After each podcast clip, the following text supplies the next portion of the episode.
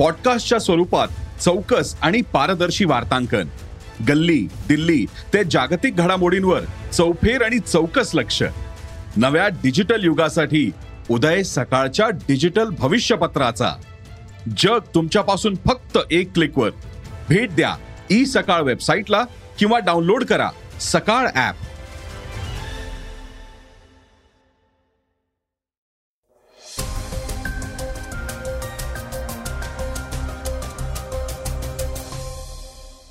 नमस्कार, मी सुधीर इंगळगी. आता आपण ऐकणार आहोत सकाळचं पॉडकास्ट. पाकिस्तानची अर्थव्यवस्था डबघाईला आली आहे. त्या देशाला आपली अर्थव्यवस्था वाचवण्यासाठी मित्र राष्ट्रांच्या मदतीवर अवलंबून राहावं लागत असल्याचं दिसून आलंय. याविषयीची सविस्तर माहिती आपण आजच्या पॉडकास्टमधून जाणून घेणार आहोत. आज चर्चेतील बातमीमध्ये शिंदे फडणवीस सरकारच्या मंत्रिमंडळाचा विस्तार झालाय त्याविषयी आपण सविस्तारपणे ऐकणार आहोत आणि त्यावरील विश्लेषणही जाणून घेणार आहोत. भारतानं आता चीनला मोठा धक्का देण्याचा निर्णय घेतलाय. तो काय आहे, त्याचे परिणाम काय होणार आहेत हे आजच्या पॉडकास्टमध्ये ऐकता येणार आहे. तर चर्चेतील बातमीमध्ये बिहारमधील राजकीय भूकंप काय आहे हेही जाणून घेणार आहोत. चला तर मग सुरुवात करूयात आजच्या पॉडकास्टला मंत्रिमंडळाच्या विस्ताराच्या बातमीने. आघाडी सरकारला नामोहरम करून सत्ता स्थापन केलेल्या शिंदे फडणवीस सरकारचा अखेर चाळीस दिवसांनी मंत्रिमंडळ विस्तार पार पडलाय. यात शिंदे गटाकडून नऊ आणि भाजपाकडून नऊ जणांनी कॅबिनेट मंत्रिपदाची शपथ घेतली आहे. त्यामुळे गेल्या काही दिवसापासून टीकेचं धनी होणाऱ्या शिंदे फडणवीसांना विस्तार झाल्यानं काहीशी उसंत मिळाली आहे. मुख्यमंत्री शिंदे आणि उपमुख्यमंत्री फडणवीस यांच्यासह एकूण वीस जणांचं हे मंत्रिमंडळ असणार आहे. मंत्रिमंडळाच्या विस्तारातील पहिल्या टप्प्यात शिंदे गट आणि भाजपाकडून प्रत्येकी नऊ अशा अठरा मंत्र्यांचा मंत्रिमंडळात समावेश करण्यात आलाय. त्यात शिंदे गटाकडून तानाजी सावंत, उदय सामंत, संदीपान भुमरे, दादा भोसे, अब्दुल सत्तार, दीपक केसकर तसेच शंभूराज देसाई, संजय राठोड यांना मंत्रिमंडळात स्थान मिळाले. तर भाजपाकडून गिरीश महाजन, चंद्रकांत पाटील, सुधीर मुनगुंटीवार, सुरेश खाडे, राधाकृष्ण विखे पाटील, अतुल सावे यांच्याबरोबरच रवींद्र चव्हाण, विजयकुमार गावित आणि मंगल प्रभात लोढा यांना संधी देण्यात आली आहे. या सगळ्यात टीईटी घोटाळ्यात चर्चेत आलेल्या अब्दुल सत्तारांचं नाव शेवटच्या क्षणी घेण्यात आलंय. तरुणीच्या मृत्यूप्रकरणी राजीनामा द्यावा लागलेल्या संजय राठोड यांना देखील मंत्रिपदाची शपथ देण्यात आली आहे. यावर भाजपा नेत्या चित्रा वाघ यांनी उघडपणे नाराजी व्यक्त केली आहे. त्या म्हणाल्या, त्यातली आपली भगिनी पूजा चव्हाण हिच्या मृत्यूला कारणीभूत असणारा माजी मंत्री संजय राठोड याचा पुन्हा एकदा मंत्रिमंडळात झालेला समावेश हा अत्यंत दुर्दैवी असा आहे. संजय राठोड हा मंत्री जरी झाला असला तरी त्याच्या विरुद्धचा माझा लढा हा मी सुरूच ठेवणार आहे. न्याय देवतेवर मला पूर्ण विश्वास आहे आणि त्यामुळे येणाऱ्या दिवसात लढेंगे भी और जीतेंगे भी. जय हिंद, जय महाराष्ट्र. शिंदे फडणवीस मंत्रिमंडळ विस्ताराचे सविस्तर विश्लेषण राजकीय विश्लेषक आणि सकाळ मुंबई आवृत्तीचे राहुल गडपाले म्हणाले, नवशिवसेना आणि बीजेपी सरकारमधला प्रलंबित अनेक दिवसापासून मागे राहिलेला मंत्रिमंडळाचा विस्तार आज झाला. हा विस्तारामध्ये नऊ नऊ अशा दोन्ही पक्षांच्या मंत्र्यांनी शपथ घेतली. दोन्ही पक्षांमधले नऊ नऊ मंत्री त्या ठिकाणी आलेले आहेत आणि नऊ त्या मंत्र्यांना शपथविधी देण्यात आला आहे. शिंदेंसोबत ज्या पद्धतीने मोठ्या संख्येने शिवसेनेतले आमदार बाहेर पडले होते ते पाहता त्या प्रत्येक आमदाराची अपेक्षा असणार आणि त्या प्रत्येक आमदाराची अपेक्षा पूर्ण करण्यासाठी शिंदे गटाला प्रयत्नांची पराकाष्ठा करावी लागेल अशा स्वरूपाचं एकंदरीत चित्र होतं.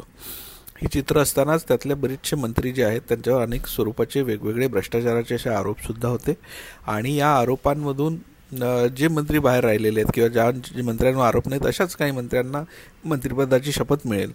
जे काही कॉन्ट्रोवर्शियल मंत्री आहेत त्यांना मंत्रिपदाची शपथ मिळणार नाही अशी स्वरूपाची अपेक्षा होती. कारण की बी जे पी सरकारने गेल्या महाविकास आघाडी सरकारच्या काळात ज्या पद्धतीने मंत्र्यांवरच्या भ्रष्टाचाराचे आरोप आणि भ्रष्टाचाराची प्रकरणं वारंवार उघडकीस आणली, वारंवार आरोप केले, ते पाहता भ्रष्टाचारमुक्त सरकार देण्याच्या दृष्टीने बी जे पीचा आणि या नवशिवसेनेचा असा एकत्रित प्रयत्न असेल असं वाटलं होतं. पण याची जी जी पहिलाच आज मंत्रिमंडळाचा विस्तार झाला त्या पहिल्याच मंत्रिमंडळाच्या विस्तारामध्ये ज्या काही मंत्र्यांना शपथ दिली आली त्यातली नावंच ही मुळात विवादित नावं आहेत. गेल्या स महाविकास आघाडीच्या मंत्रिपदाच्या का कारकिर्दीत संजय राठोड यांना एका मुलीच्या हत्येप्रकरणी जबाबदार ठरण्यात आले होते. त्यांच्यावर आरोप होता तशा स्वरूपाचा आणि त्या आरोपामुळे त्यांना मंत्रिपद गमवावं लागलं होतं. त्यांना आपल्या मंत्रिपदाचा राजीनामा द्यायला लागला होता. बीजेपीपासून अनेक लोकांनी बीजेपीच्या काही नेत्यांनी सुद्धा संजय राठोड यांच्यावर प्रचंड प्रमाणात आरोप केले होते. आज त्याच संजय राठोड यांनी बीजेपीच्या सोबत सरकार जे आज शिंदे गटाचं झालंय त्या सरकारसोबत शपथविधी घेतला आणि कॅबिनेट मंत्री म्हणून त्यांना बढतीसुद्धा आजच्या या मंत्रिमंडळाच्या निमित्ताने मिळाली आहे. दुसरा महत्त्वाचा जो शपथविधी आजच्या दिवसभराच्या याच्यातला होता, गेल्या चार पाच दिवसापासून असं वाटत होतं की अब्दुल सत्तार हे जे संभाजीनगरचे आमदार आहेत ते अब्दुल सत्तार यांना मंत्रिमंडळात अत्यंत महत्त्वाचे स्थान असेल, परंतु काल जो शिक्षक पात्रता घोटाळा उघडकीस आला आणि दोन चार दिवसापासून अब्दुल सत्तार यांचं नाव या शिक्षक भरती घोटाळ्याच्या निमित्ताने वारंवार येतं. त्यांच्या दोन मुलींचं नाव या घोटाळ्याच्या निमित्ताने पुढे आलेलं आहे. त्यांच्या मुलावर सुद्धा काही स्वरूपाचे अशा आरोप झाले आहेत आणि हा अशा पद्धतीचे आरोप झालेले असताना त्यांना मंत्रिपदाची शपथ मिळणार नाही किंवा त्यांना मंत्रिपदापासून मुकावं लागेल अशासारखी स्थिती होती.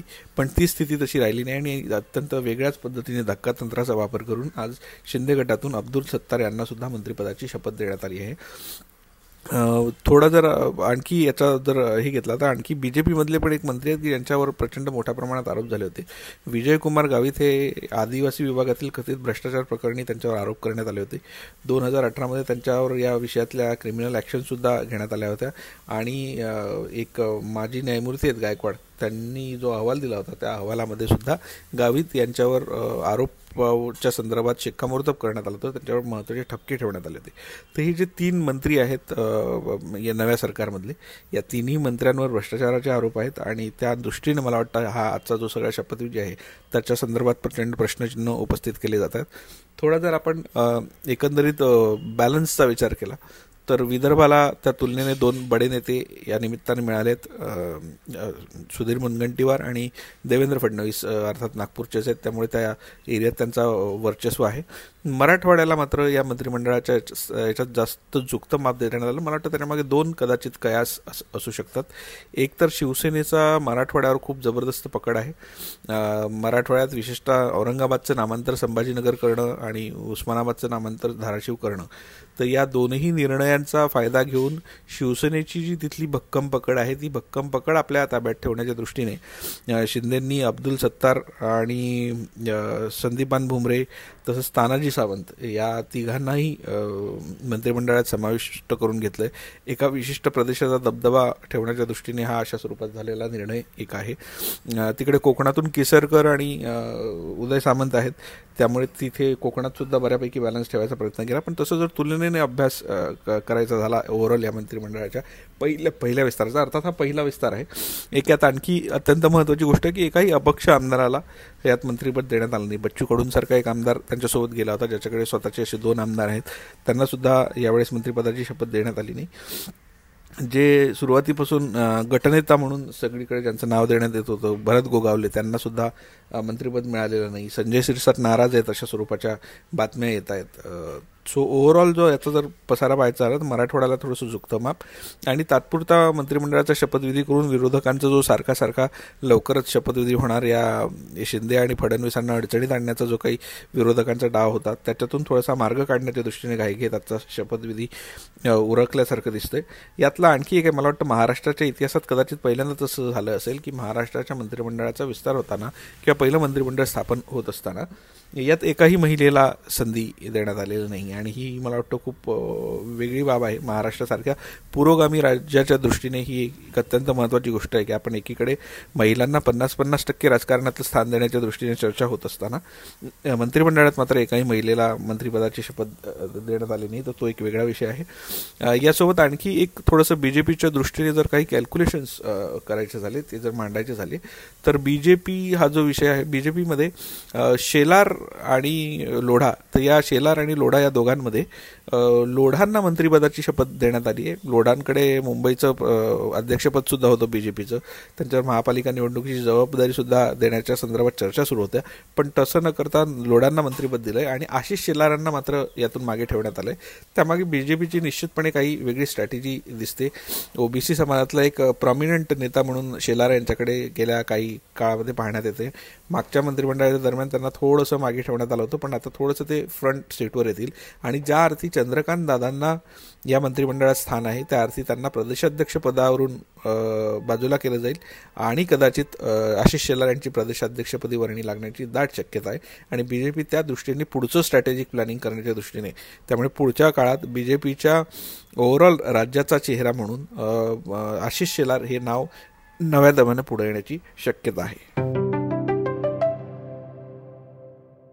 पाकिस्तानच्या अर्थव्यवस्थेबाबत एक महत्त्वाची बातमी आता आपण जाणून घेणार आहोत.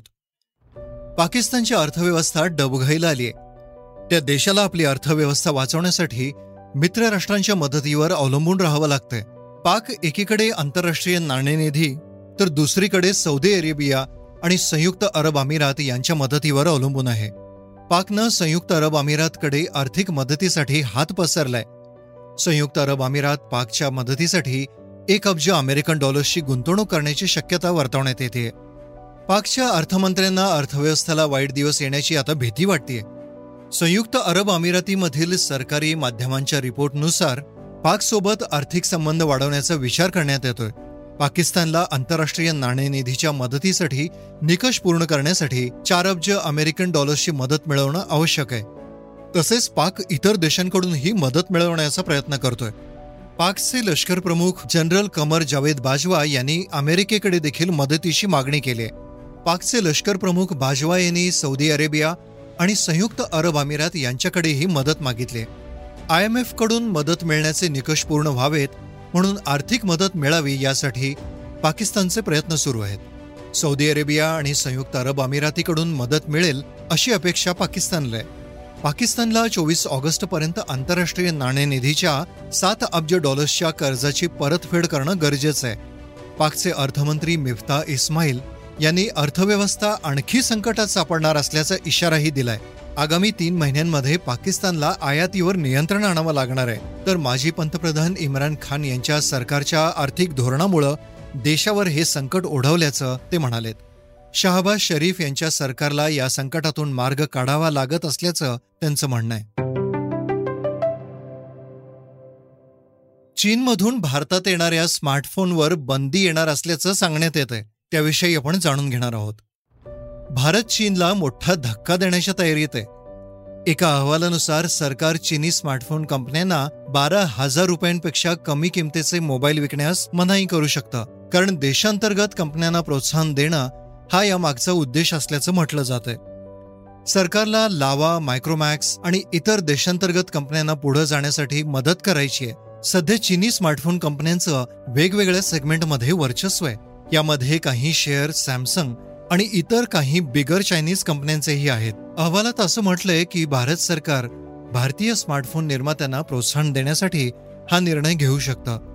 जर असं झालं तर शाओमी, पोको, रिअलमी आणि इतर चीनी कंपन्यांना याचं मोठं नुकसान सहन करावं लागणार आहे. परवडणाऱ्या स्मार्टफोन विभागात गेल्या अनेक वर्षांपासून चीनी कंपन्यांचं वर्चस्व आहे. एका अहवालात असं नमूद केलंय की बारा हजार रुपयांपेक्षा कमी स्मार्टफोनची विक्री ही भारतातील एकूण मोबाईल विक्रीपैकी एक तृतीयांश आहे. हा आकडा जून दोन हजार बावीसच्या तिमाहीचा आहे. भारत आणि चीनी कंपन्यांमध्ये गेल्या काही दिवसांपासून संघर्ष सुरू आहे. अनेक चीनी कंपन्याही भारत सरकारच्या रडारखाली होत्या. गेल्या महिन्यात कर चुकवेगिरी प्रकरणी शाओमी, व्हिओ आणि ओपो सारख्या काही चीनी कंपन्यांवर ही कारवाई करण्यात आली आहे. श्रोतेहो, आता आपण ऐकणार आहोत आजच्या वेगवान घडामोडी. व्हॉट्सॲप हा प्रत्येकाच्या आयुष्याचा भाग झालाय. व्हॉट्सॲप सातत्यानं युजर्ससाठी नवनवीन फीचर्स आणत आहे. सध्या व्हॉट्सॲपने एका अपडेटची घोषणा केली आहे, ज्यामुळे युजर्सने पाठवलेले मेसेजेस युजर्सला दोन दिवसानंतर सुद्धा डिलीट करता येणार आहेत. याआधी युजर्सला पाठवलेला मेसेज डिलीट करायचा असेल तर फक्त एका तासाच्या आत डिलीट करायची मुभा होती. या संदर्भात व्हॉट्सॲपने ट्विट करत माहिती दिली आहे. व्हॉट्सॲपने ट्विट करत म्हटलंय की जे लोक पाठवलेल्या मेसेजेसवर पुनर्विचार करत असतील त्यांच्यासाठी हे अपडेट उपयोगी ठरणार आहे. यासाठी युजर्सला त्यांचे व्हॉट्सअप अपडेट करावं लागणार आहे.